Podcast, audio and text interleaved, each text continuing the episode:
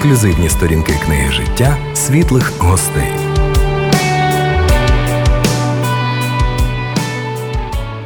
Ми раді вітати е, з Києва е, пастора церкви Світло Світові Олександра Крупіна. Пане Олександре, доброго дня. Доброго ранку О, дня. Так, Так, у вас ранок в Торонто, ранок. е, в Канаді, в Онтаріо. Котра у вас зараз година? Дев'ята. Дев'ята, а у нас 16. У нас 7 годин часу, але є можливість. Ми знайшли шпаринку, коли і ми ще не спимо, і ви вже не спите там, в Торонто.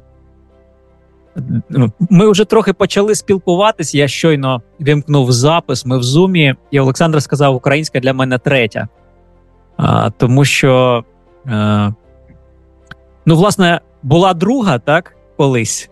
До, доки ви не Колись була друга, да. ну знаєте, як в 90-х вивчали українську мову в Харкові. Так, потрохи, скажімо. Потрохи. Тобто, десь 6 років незалежності ви встигли якби, побути в Україні, але знову ж таки Харків, так, і початок 90-х. Отже, ну, фактично, ми от звідси почали. А Як е, в 97-му ви переїхали з Харкова до зразу до Торонто, так? Ви потрапили? Так, так, так. З батьками я ще був дитиною, то я приїхав сюди. А як сталося? Чому батьки вирішили? Ні, ну ясно, що е, ну, принаймні економічно, матеріально точно було легше, якби ставати на крило в Торонто, напевно. Ну, ну звісно, дивлячись для кого, на, з, з якими зв'язками і так далі. Але от як так сталося, що ваша сім'я перебралася? Ну, так, на, наша сім'я була невіруча, вся сім'я невіруча, я, коли ми приїхали сюди. Е, Тому ми, мотивація була тільки одна: це економічне, як би, краще життя.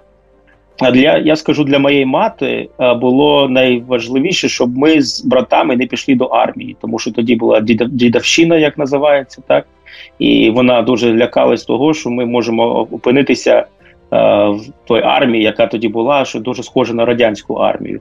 То вона хотіла нас зберегти від цього. А для батька було е, знайти нормальну роботу. Ми тоді дуже погано жили в Україні, роботи не було. Е, і в Канаду от приїхали, щоб е, знайти таке нове Я життя. чув, до речі, що в, в Канаді, і саме от в цьому конгломераті то, в Торонто. Чи не найбільша кількість українська діаспора? Там 100, близько 122 тисяч був якийсь перепис чи дослідження. От там в 2000 2000-х роках, там до 2010-го, 122 тисячі людей сказали, що вони є якби українцями або походять Я б сказав більше, може 122 тисячі тільки в Торонто українського походження, тому що зараз так. Ну, я так, маю тільки в Торонто. А, а після початку повномасштабної війни ще багато приїхало, дуже багато людей приїхало. То я не знаю скільки, але дуже багато. А в, чому в Канаді як, е, взагалі 4%, 3 або 4% ук- е, людей українського походження. Ну, багато з них не в Торонто. Угу.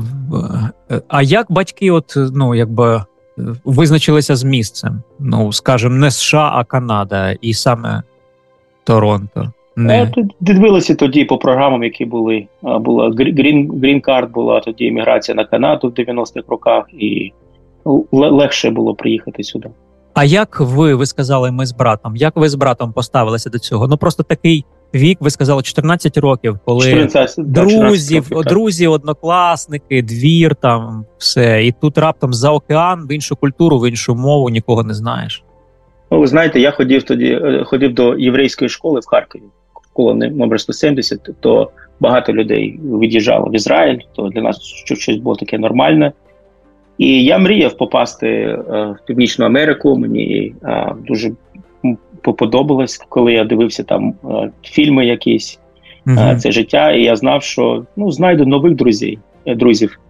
Ну і найголовніше, найголовніше це те, що я знайшов тут Бога, що я тут все ж таки покаюся через рік. Воно опинилося важче, ніж я згадував собі, як воно буде, сидячи там в Україні, дивлячись е, фільми. А, і труднощі, вони, я думаю, зіграли свою роль в тому, щоб привести мене до Бога тут в Канаді. а якого роду, років. якого роду труднощі були На- для вас найтяжчі? Ну, як ви казали, а, тому що нема друзів, а, ти відчуваєш себе тут багато іммігрантів а, в Торонто, і це город такий. Тут тут мігранти відчувають себе непогано, але все ж таки дуже відрізняється від того, що до чого ти звик там, в Україні, де де, де, де ти розумієш все, ти знаєш все. Ну, Так так взяти, так, знаєте, як дерево пересадити, нелегко буває перші роки. То я думаю, всі по-своєму відчувають ці труднощі, особливо перший другий рік mm-hmm. після переїзду в іншу культуру потрапляєш. Я чув, що в Торонто чи не найтака мультикультурніший от, е, е, ну, шмат, можна сказати, землі, що там десь близько половини населення це люди, які переїхали туди. І люди так, з різних звичайно. куточків світу, з різних культур. Я уявляю собі, який це вінігрет, в принципі, такий. Так, і і тому воно легше, ніж приїжджати в якесь місто, де зовсім одна культура і вона відрізняється від твоєї але все ж таки той вінігрет е, це не те, до чого ти звик. І так. воно краще, я думаю, легше. І і тут нормально мати акцент, коли ти розмовляєш англійською мовою. Це це все розуміють. Тут нормально виглядати по-різному. На, на це ніхто так сильно не дивиться. Але все ж таки це не твоє. Ви сказали, що всі ці труднощі підштовхнули вас ну, шукати, і ви сказали знайти Бога. Як це сталося? Знаєте, як е, Бог так почав працювати, чомусь мені захотілося з ним побудувати якісь відношення. І як я знав, ну з того, що я ходив в єврейську школу або релігіозна школа, я не хотів е, е, йти по по, по цьому е, путі, тому що мені е, не, не сподобалось те, що я бачив в школі, що така релігійність, така зовнішня дуже. Да? Як як одягатися, казати багато молитв мовою, яку я не розумію. Ну і всі ці традиції, нам треба було кіпу не наносити, і багато традицій, що мені не не подобалось. І ніхто нічого так толком не пояснював. Якщо я запитав, навіщо мені там кіпу наносити? Вони кажуть, що Бог дивився зверху і бачив, що ти єврей. Я думаю, ну каман, це так для дітей такі пояснення. Е, тому я чомусь так захотів побудувати відносини з Богом і почав ходити до православних храмів тут Торонто. Почав спочатку було трохи важко стояти на на, на службах спина боліть, знаєте, там стояти треба 2-3 години. Потім взяв молитовник, е, зробив, ну, хотів дізнався, як молитися. Мені сказали, ось бери та молитва, Отче наш. Я переписав, зробив собі свій власний маленький молитовник. Отче наш, та молитва була зранку, ввечері. І почав просто повторювати молитву, повторяти, читати просто молитву кожен день.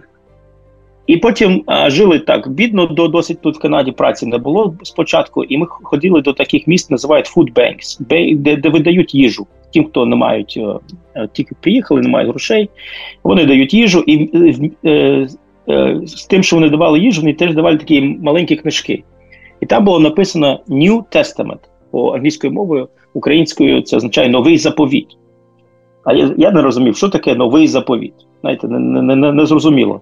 І кожен раз ми приходили, отримали цю їжу. Я в церкву вже ходив, і і я молитви читав. І в нас вже декілька таких книжок вдома е, стало, ну як би з'явилося. А це Біблії від організації Гідіон. Може, ви чули таку організацію? Вони безкоштовно роздають е, Біблії. Я один раз відкрив цю книжку і почав читати, і там таке предіслов'я де описується те, як засновник цієї організації, е, ну чому вони це роблять, і там він пише, що це не сам я зрозумів, що це Біблія на самому е, справі. Це новий заповіт, це Біблія і псалми там ще були. Proverbs – це притчі і псалми. І він пише про те, яким для нього було благословіння читати Слово Боже кожен день. І як він заснував цю організацію, і він сказав, потрошки, отак читає кожен день, і каже, я я, я, я собі так теж собі пообіцяв, мені це подобається. Я теж буду читати Біблію кожен день.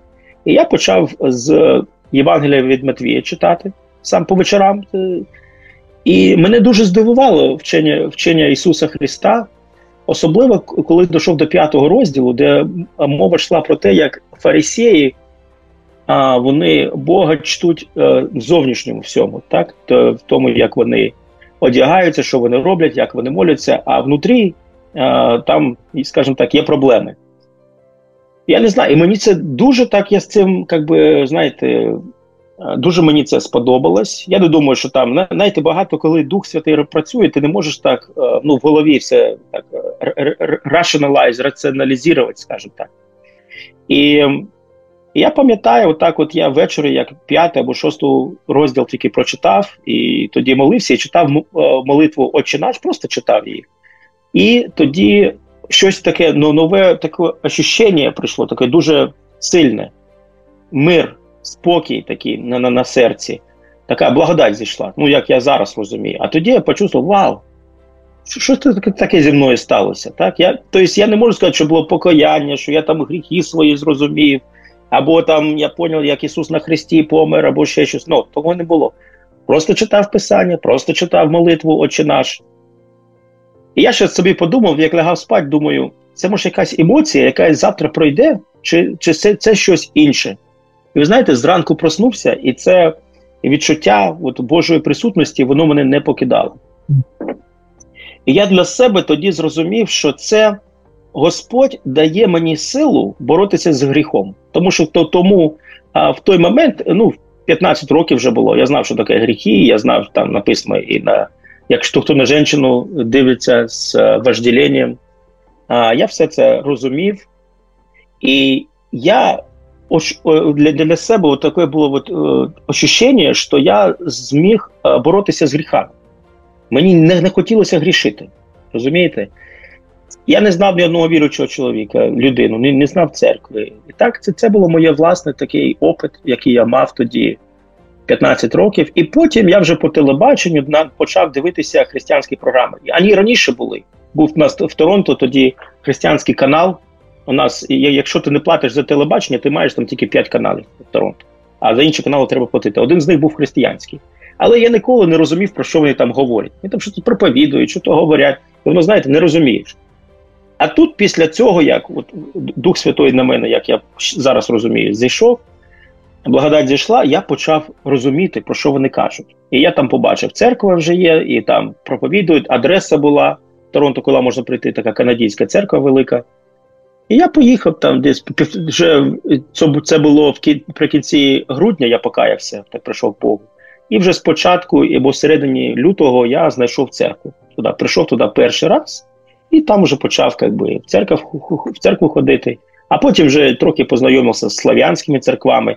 Мій шлях до Бога він був такий, не не, не завжди, знаєте, було все якби, тільки тільки вгору йшло. В 17 років я засумнівався багато в чому. Почав там равіни почали зі мною розмовляти і говорити мені, що мій опит це це тільки опит, е, ну то, що я царюю доросліший, або моя єврейська душа прокидається і з'єднується з Богом, але мені треба відійти від християнства, тому що Христос не є Богом. То я не можу сказати, що я так е, завжди був з Ісусом, але в 25 вже отак років я ну, після якихось таких от. А, э, как бы прыжків туди-сюди, я вже основательно, скажімо так, е, почав е, жити для Бога і бути з ним. Але це це мій мій початок, 15 років тоді. Дякую, Олександр Крупін. Трохи поділився своєю історією. Олександре, у вас обоє батьків євреї, чи тільки мама, чи тільки дідусь? Тільки мама. То вони ма, я навіть скажу маміна мама. Маміна мама 100% єврейка. Її тато був е, в Полтаві этот, е, е, равін. Угу. То у нее в паспорті єврейка там написано, і вона на їдиші розмовляла. Тобто для єврейської школи мене рахували як 100 стопроцентно єврей, але я завжди відчував, що я і єврей, і мене хрестили в дитинстві. То mm я ну і там, і там мог шукати Бога. Олександре, зараз під час е, російської війни проти України, знаєте, дехто, коли кажуть там славянські церкви США, славянські церкви Канади люди почали якось ставити питання, що це таке, хто там в цих церквах, тобто яка там звучить мова, що значить славянські? Є славянські народи, а там є там чехи, поляки. Чи славянські це в принципі російські російськомовні церкви? Російськомовні, так так. Е, славянські це російськомовні. У нас є, наприклад, е, в Слав'янському Союзі баптистів, е, до якого я належу. У нас церкви російськомовні, ну там є україномовні, але е, і може там де співають іноді по-українськи, але переважно російською мовою. А в П'ятдесятському союзі Слов'янському ще є поляки, то там російські церкви, українські і польські. А, То більшість церков є Український Союз. Ми ми теж наша церква належить до Українського Баптистського Союзу, тому що більшість людей в нашій церкві з України. але це дуже маленький союз в Канаді, дуже маленький і ну, не, дуже небагато церков. Тобто, при тому, що в Торонто найбільша, ну чи не найбільша українська діаспора, тобто всі кажуть, так, канадійські українці. Української мови ви не чуєте багато, ви не спілкуєтесь в таких колах, де звучить українська в Торонто, так? Не, не. Я вам скажу, навіть ті, хто приїжджають з Західної України, хто для кого українська мова перша, вони не не, не звикли чути російську мову і не звикли на неї розмовляти. Це це було ще до до початку війни. Так? Це це те, звідки вони приїхали. Але приїжджаючи в Торонто, все змішується. Тут люди з Грузії, тут з Казахстану, Узбекистану, тут є люди, які приїхали з Молдавії, з Росії, з України, з різних частин України. І тому я бачив багато людей, українців, які з Західної України, вдома вони розмовляють українською, з дітьми українською, а на роботі з друзями російською. То вони переходять на російську мову. З війною деякі люди мають принципи і вони не розмовляють. Є є такі, що перейшли знов і стали розмовляти українською або англійською, а не російською мовою. Але більшість людей, я б сказав, вивчають навіть російською і починають розмовляти, навіть якщо вдома в Україні вони є російською не розмовляли. Сьогодні ви є пастором церкви Світло Світові. Як ну от, от ваш ваш шлях до ну до пасторства? Знаєте, в 25 років я вже так я попав, опинився в Слов'янській церкві. Укра... називається Російська Українська церква Євангельська, але там все переважно було російською мовою. І а, я посвятив себе на Богові так повноцінно а вже прийшов всі етапи випробовань з 17 до 25 років, і в 26 років я почав служіння лагерь Трапінка. І в церкві побачили, що це гарне служіння, що Бог благословляв. Ми почали а, робити дуже гарну працю е, з людьми, які з невіруючими проповідати Євангелія. Я я став дуже активний в молодіжному служінні. І десь 26-27 років мене вже попросили в братські, братську нараду, тобто братський совет. І потім а, в цій церкві, скажімо так, ну тут дуже гарні стосунки було з головним пастором нашої церкви. Тоді то церква була якою ж майже 100 років здесь е, тут в Торонто. Але потім в церкві почалися проблеми в той е, розділилася церква, і ми вирішили з пастором і деякими людьми. А переважно це було наша родина, пастор, там 10-12 людей. Просто не не приймати більше участь в цьому розділенні і просто відійти і почати нову церкву. Я був помічником пастора. І так до 34 років ми почали нову церкву, от, е, світло для світу, щоб не не, не, не бути в цих проблемах. Я, Це окремий розговор, які бувають проблеми в емігрантських церквах, вони теж дуже інтересні. Ну, а, Нам цікаво, може, не не заглиблюючись в двох словах. Просто... В двох словах імміграції, імміграційні е, е, е, імміграційні волни, яка хвилі, так? Хвилі, так. вони не дуже гарно смішуються то ми приїхали як іммігранти 90-х років в церкву, де були іммігранти 50-х е, років. Окей? І при тому, що ми всі можемо одною мовою розмовляти, і одна віра, але важко було дуже дуже по-різному. І зараз проходить, я бачу те ж саме. Ну, Ті, що приїжджають зараз, і і, і ті, що були тут, теж не не, не я, я бачу, що з часом будуть створюватися нові церкви для тих людей, які приїхали вже після війни. Чому після початку війни? Чому так, на вашу думку? Це інший менталітет? Чи у людей вже склалися свої оці от синапси, як між нейронами в мозку, і вони не можуть прийняти нікого іншого? Ми ж маємо бути відкритими до до приходнів. А виходить, ну, що ну сама природа така, ти мені, я тебе, і третій зайвий. Я скажу, е, є виключення, але ви казали так швидко сказати. То в цілому, знаєте, ти ти, ти не знаєш того, чого ти не знаєш. Ти ти думаєш, що ти відкритий до іншого, ти відкритий до іншої культури, до іншого менталітету. А коли ти опиняєшся в такій ситуації, ти розумієш, ну оказується, що я хочу бути з тими, хто бачиться так. Тому що люди приїжджають, скажуть, а у нас було так, а у нас так не було. А чому у вас так? І воно, знаєте, мало хто може дійсно так е, ну, війти в те щось інше. Тому що 30 років, то що ми тут прожили в Канаді, вже воно дає составляє свій відпечаток. Коротше, кайдешева сім'я, наче всі родичі, але у кожного щось своє, свої характери.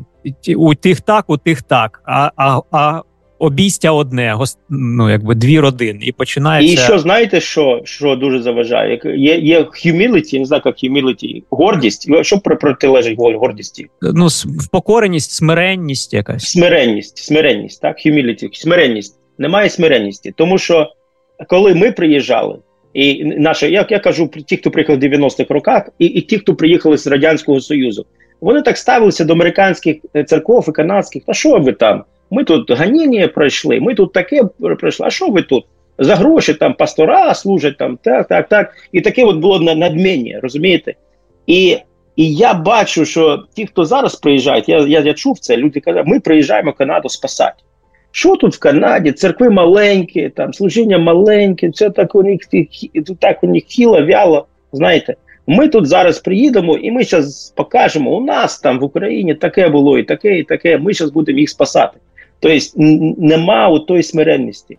Чужий Розумієте? монастир зі своїми уставами, так потрапляємо, якби. Да, і і, і гордість вона вона заважає у тому єдинству в церкві. Знаєте, я знаю, Бог розуміє нашу досконалість. І коли ми живемо в своєму місті, в своєму церкві, і ми думаємо, що ми дуже відкриті до інших, на, насправді може не так. А коли ти опиняєшся, ти, ти ти бачиш, що не так легко прийняти іншу культуру. Ну так, це конфліктна ситуація. І виходить, що ті, що уже там в Канаді, вони кажуть: ну раз ви такі круті, то давайте ви самі там приїхали, ото починайте і покажіть всій Канаді і нам. От так от нам і сказали. Так, от, от, от, от це була суть конфлікту. Е, здання, будинок наш. Ми його збудували. Вас зараз більшість, вас багато. Ідіть собі куди-то і робити свою церкву, і все. То ми і пішли, скажімо так. А ну ми пішли, дек, декілька з нас. А інші осталися і думали, що вони зможуть далі воювати, відвоювати будинок. Будинок церковний в Канаді коштує там 2-3 мільйони мінімум, маленький. Знаєте, дуже дорога нерухомість в Канаді. Тому багато людей попадають в цю ловушку, де вони починають воювати за будинок. Тому що вони ну, пойти можна, а а де ти купиш новий будинок? Де де, де, де будеш церкву будувати? Ну, Бог нас благословив, ми від цього відійшли. Я був помічником пастора, потім пастор відійшов від служіння, жіння, я був помічником, не було пастора, і я молився, і так Господь відкрив стати пастором.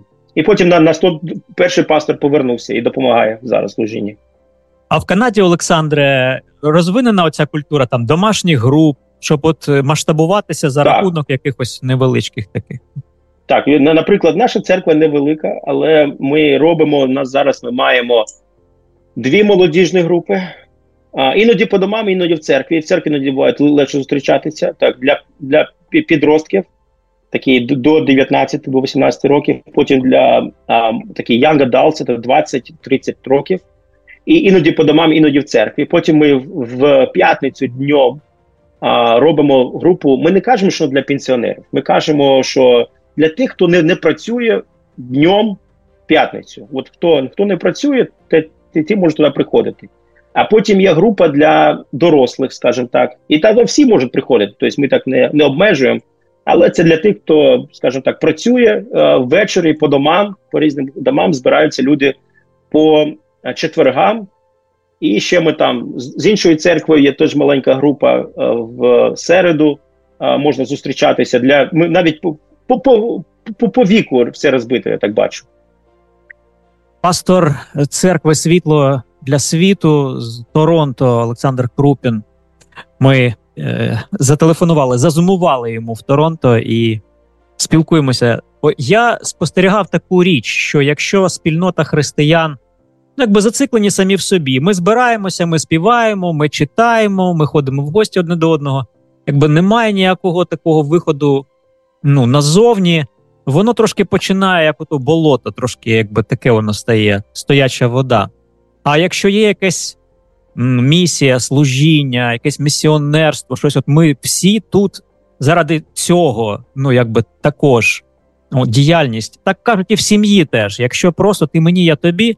Е, добре, коли у чоловіка і жінки є спільний якийсь проект, мета чи бізнес, чи щось, куди вони йдуть, прямують разом до чогось. Так, от чи є у вашої церкви таке бачення, якесь місіонерське? Так, я думаю, ну всі церкви церкви відрізняються, і на наша церква невелика, але дуже багато що робимо. Тобто, перший такий великий проєкт – це табір Трапінка. А це для невіруючих. Бог мені на серце поклав це почати робити ще коли мені було 26 років, 14 років тому, в 2010 році. І це для невіруючих. І Бог благословив зараз. Це найвеликий, саме найкрупніший а, слав'янський а, табір в Канаді. Тобто ми маємо табір тут в провінції Онтаріо біля Торонто і в Кубекі біля Монреалю. До цього табору приєднується це. Ну я являюсь засновником по Божій милості, але приєднується багато церков з Канади і з Америки, і навіть з України люди приїжджають брати участь, тому що сотні дітей кожен рік приїжджають до цього табору, де ми проповідуємо Євангеліє. Туди це діти з Канади, так? Діти з Канади, і переважно це діти, які спочатку це були діти, які народилися в Канаді, і діти, і їх батьки хочуть, щоб е, підтримувати якусь культуру і російську мову, так то вони відсилають в наш табір. А після початку війни багато ми почали прийняти приймати людей, які приїхали після от, початку повномасштабної війни, тому що тільки що приїхали, англійську мову діти не знають, вони багато жахливого пережили. І десь 20-30% дітей зараз в нашому таборі це діти, як новоприбувші, новоприбулі е, люд, діти. І Бог благословив, е, то сотні дітей чують Євангелія, і потім вони приєднуються до молодіжних служінь. Або якщо маленькі, ми почали таку академію при церкві, е, де вони навчають українську мову, російську мову і, і Біблію. І церква в цьому теж е, приймає участь. То це то це перший такий проєкт, де а, ну переважно це робить наша церква, наша молодь, але приєднуються інші церкви, і ми таким чином досягаємо дітей а, до 15 років. Ну і потім вони потім їх батьків, їх сімей. Це це потрохи робота іде і на такому гарному масштабі. І другий такий проект 10 років тому. Перший раз я поїхав з Геннадієм Махненко, я думаю, ви його знаєте, пастор з Маріуполя в Африку. І Господь поклав на серце почати там працювати з дітьми, що живуть на вулицях. І з Божою допомогою ми почали центр спочатку в одному місті, зараз в іншому, в Найробі, де ми беремо дітей з вулиць. Ми побудували центр, де працює там 14 людей full-time, це на, на постійний. І ми потім по, е, е, ну, як би, допомагаємо пройти таку, знаєте, як казати, реабілітацію. Реабілітацію, а потім реінтегруємо їх в сім'ї якісь. І теж багато роботи, і там і табори робимо в Африці. Кожен рік ми зараз їздимо з нашої церкви. Було 12 людей, поїхало зараз в Африку. Ну, одна людина з України, 11 з Канади, 14 з Америки приїхала. Тобто, ми працюємо і в Україні теж в Україні менше роботи ми робимо. Але я до війни їздив, і ми там а, ну, почали організацію, яка займається наставництвом. А, По-моєму, до вони війни, були у вас на радіо. До війни 4, 4, до 14-го чи до 22-го? До повномасштабної війни. Угу. А, Коли були інтернати, ще й можна з ними було так досить нормально працювати. Після повномасштабної війни вже важко стало працювати з інтернатами. Ми а, почали організацію, називається. Може, ви чули наставництво для дітей з Сирії. І зараз, після початку півномасштабної війни, ми ми трохи це міняємо, і ми шукаємо на наставників, проводимо тренінги в Києві. То Бог дав мені от таке от, е, е, знаєте, е, таке таке ж е, бажання на, на серце почати цю працю. Я знайшов людей, які цим вже займалися, і ми це почали робити. То от ось такі проекти, три головних проекти, в якому ми зараз на наша церква приймає участь, то то на місці евангелізація в Африці це допомож, допомога дітям, які на вулиці, і в Україні потрохи і багато що змінюється зараз. Ну так, от працюємо над тим, щоб розвивати наставництво для дітей в тяжких важких сім'ях. Коли Олександра, ви востаннє були в Україні з візитом? 21 рок, вересень. -hmm. Я я хотів поїхати після початку півномасштабної війни, але дружина поки що ніяк не може погодитися. Е, наступне моє питання це про освіту. Ну, Для пастора. Ну, якщо не хтось може скаже, ну не не, не є чимось необхідним, то принаймні більшість скажуть, є бажаним. Ну я маю на увазі якась богословська освіта і так далі. Так. Як так. як у вас це складалось? Так, е, перша моя освіта була е, University of Toronto, інженерна освіта, я як інженер-строїтель, і потім я почав бізнес робити в цій сфері.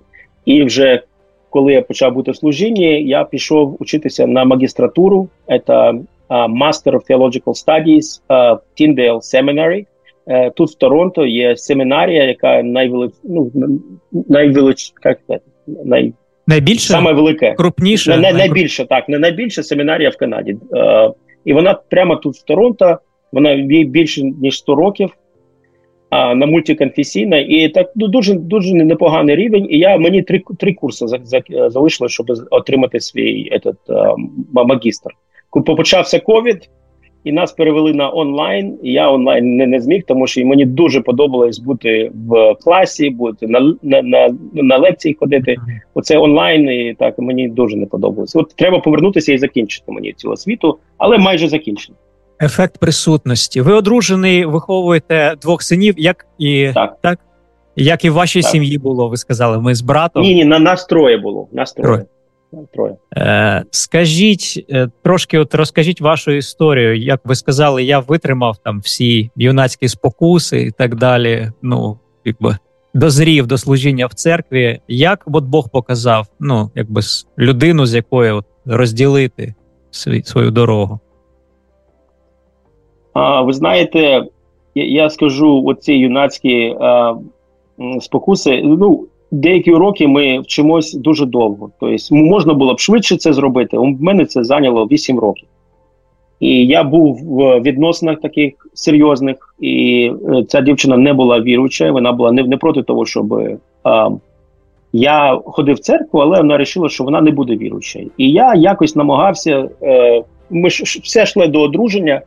І я хотів вже повернутися до Бога, коли мені було 22-23, я почав розуміти таку просту істину. Тому що спочатку, чому я відійшов від Ісуса?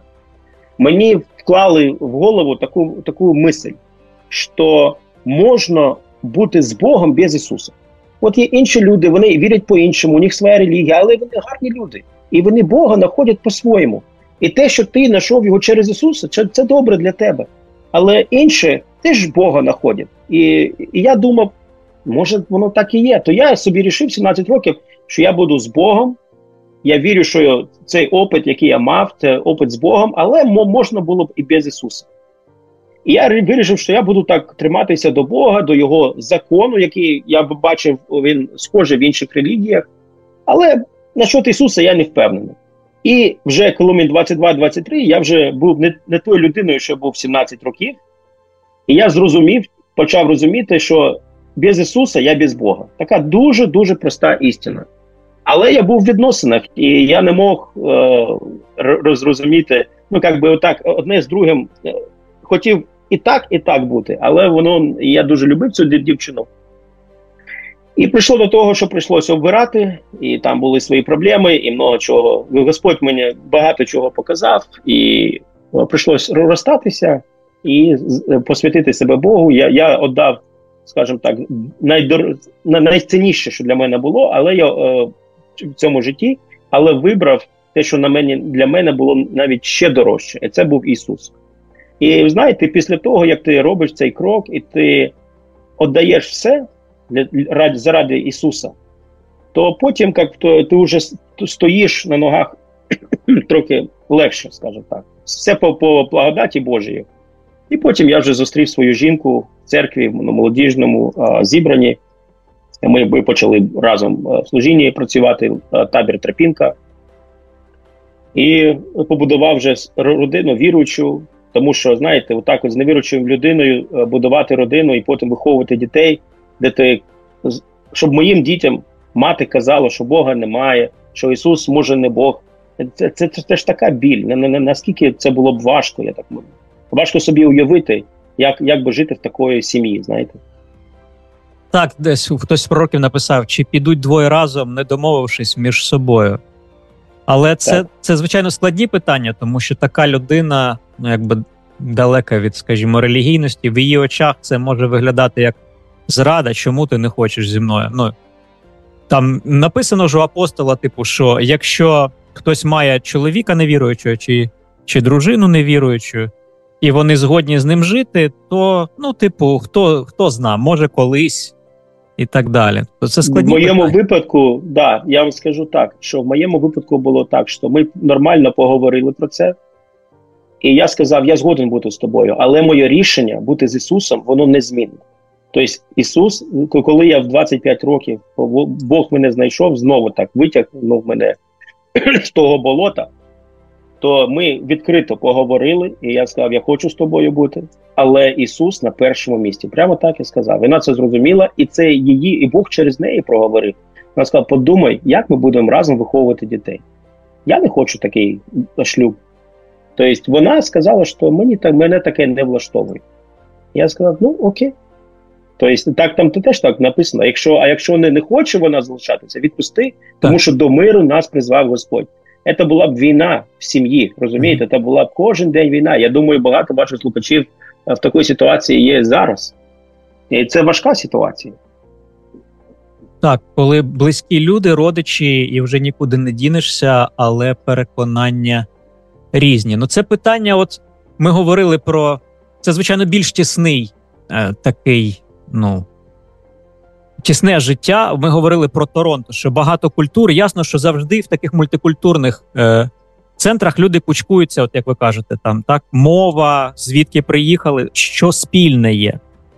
Ну але разом з тим вони якось уживаються як громадяни Канади, як от, жителі міста, містяни і так далі. І Є якийсь і спільний простір, і спільні якісь речі, і роботи там, і все. Але це да, так. Слов'яні, які приїжджають з різних е, стран. А, Я скажу, що серед, серед канадців близьких друзів не буде. Деякі люди приїжджають і, і мають ці ілюзії, що я зможу тут повністю стати членом цього канадського е, е, общества, так, суспільності. Цього не буде. Не буде не в них, навіть в їх дітях я бачу. Діти, які народилися тут в Канаді, вільно говорять на англійській мові, їм важко а, влитися в таке канадське повністю а, таке от суспільство. Тому що а, то, як виховують їх батьки, менталітет, він оставляє такий великий відпечаток. І я бачу, що навіть друге покоління, яке тут народилося, прагне спілкуватися з такими ж, як вони, е, люди другого покоління. Тому в нашому таборі, коли приїжджають діти, невіруючі, так вони їм подобається приїжджати е, по той причині, що вони там знаходять друзів. Але ми це цю дружбу їх е, би, робимо, щоб воно було вокруг Слова Божого і, і навколо церкви. І, Але якщо хтось їде або хто перебуває, іноді люди приїжджають, кажуть, я не буду спілкуватися з нашими, я піду до канадських церков, я піду до канадської на роботу і, і так далі. І я вам скажу, що опит показує, що год, рок, два, три, три роки вони розуміють, що ніколи вони туди не, не. Може, одиниці десь тут я, я чув, але більшість зі своїми. Винятки тільки підтверджують правила, так? Так, є тільки винники. Тому що, якщо ви будете на на моєму дне народженні, там от мені було 40 років да, в цьому році, і побачите, там декілька є канадців. Я ну, маю друзів якісь, але 95% це люди з всього бившого радянського союзу. Цікаво, дякую, Олександр. Цікаве спостереження. Ми іноді ідеалізуємо, читаємо Біблію, думаємо, там все так безхмарно, але бачимо в книзі дії апостолів зразу ж що геленізовані, тобто євреї з діаспори, які там опинилися в Єрусалимі, в цьому шумі цих подій, е, вони зразу вони починають нарікати і кажуть: ми бачимо, що ми не наших вдовиць ну не так з ними і все. І і апостол каже: тоді ви самі з себе оберіть е, керівництво, mm-hmm. представників вашої ж огречених, так би мовити. І потім зчиняється якесь переслідування, і сказано, що були розпорошені, але апостоли залишилися в Єрусалимі.